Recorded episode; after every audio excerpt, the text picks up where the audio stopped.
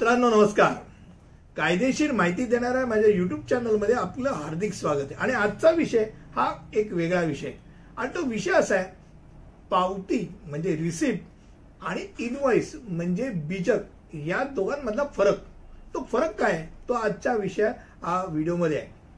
आता जरी पावत्या आणि इनव्हॉइस म्हणजे बीजक एकाच व्यक्तीद्वारे म्हणजे जो दुकानदार आहे जी कंपनी आहे संस्था आहे. ही एकच व्यक्ती देत जरी असली तरी दोघांमध्ये फरक आहे. तो फरक काय तो जाणून घ्या. फरक काय? तर पेमेंट असेल. तर पेमेंट करण्यापूर्वी विक्रेता एक बीजक म्हणजे इनव्हॉइस जारी करतो.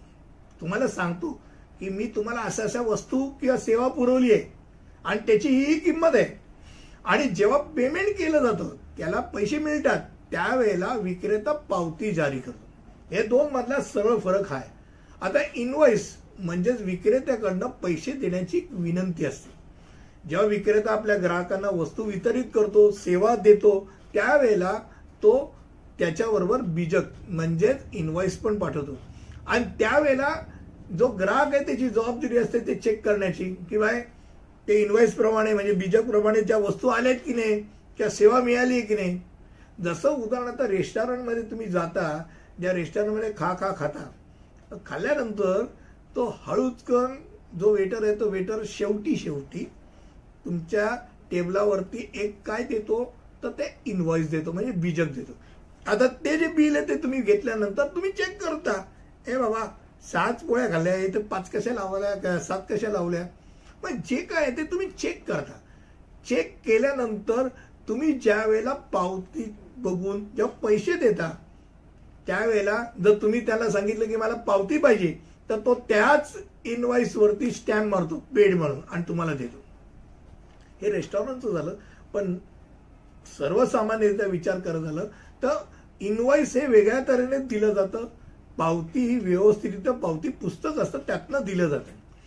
पावती फार महत्वाची कारण पावती का महत्वाची आहे? त्यात एक महत्वाचं कारण म्हणजे ती एक अधिकृत नोंद आहे. तुम्ही व्यवहार खरेदीचा व्यवहार केल्याचा एक पुरावा आहे.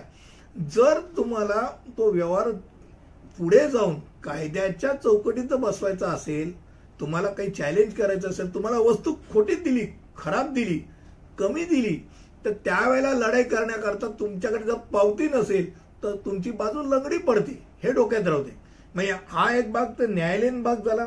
प्लस वॉरंटी हा प्रकार जो असतो तो बऱ्याच वेळा त्या पावतीवरतीच असतो स्टॅम्प मारून.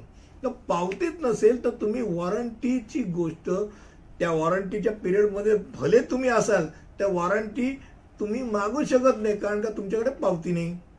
पावती फार महत्वाची असते. इन्कम टॅक्सच्या दृष्टिकोनातनं किंवा अगदी तुम्ही सोनं खरेदी केलं आणि पावती नाही. तर तुम्ही कशावरनं तुम्ही सोनं खरेदी केलं चोरीचं सोनं कशावरनं नाही? असे अनेक आरोप होऊ शकतात. त्या पावतीच्या मागचं गणित हे फार महत्वाचं आहे. आणि बऱ्याच वेळेला जी आताचा जीएसटी आहे पूर्वी वेगवेगळे टॅक्स होते. आता जीएसटी चुकवण्याकरता सम तुम्ही पावती न घेता कच्ची पावती घेतली तर ते अगोदरचे धोके जे सांगितले ते धोके डोक्यात ठेवा. त्यामुळे जीएसटी वरून रितसर पावती तुम्ही घेणं गरजेचं होतं. खास करून ज्यावेळेला तुम्ही संस्था मध्ये जेव्हा काम करता त्यावेळेला तुमचे खजिनदार आणि सचिव हे ज्यावेळेला देव पास करतात त्यावेळेला तो खर्च कशाला केला त्याची पावती आहे का? रिचर. रिचर पावती नसेल तर ऑडिटर ऑब्जेक्शन घेणार. विरोधक तुम्हाला फाडून खाणार. कारण का? तुम्ही तसे पैसे खाल्ल्याचा आरोप होणार. म्हणून रिचर पावती पाहिजे. पावतीचं महत्त्व हेच आहे. बीजकचं महत्त्व तुम्ही चेक करण्याकरता मला असं वाटतं की आजच्या व्हिडिओच्या माध्यमातून मी एक महत्त्वाचा विषय तुमच्यासमोर मांडला. तो होता आज पावती म्हणजे रिसिप्ट आणि बीजक म्हणजे इनवॉइस या दोघांमधला फरक तुम्हाला नक्कीच आवडला असेल अशी मला खात्री वाटते.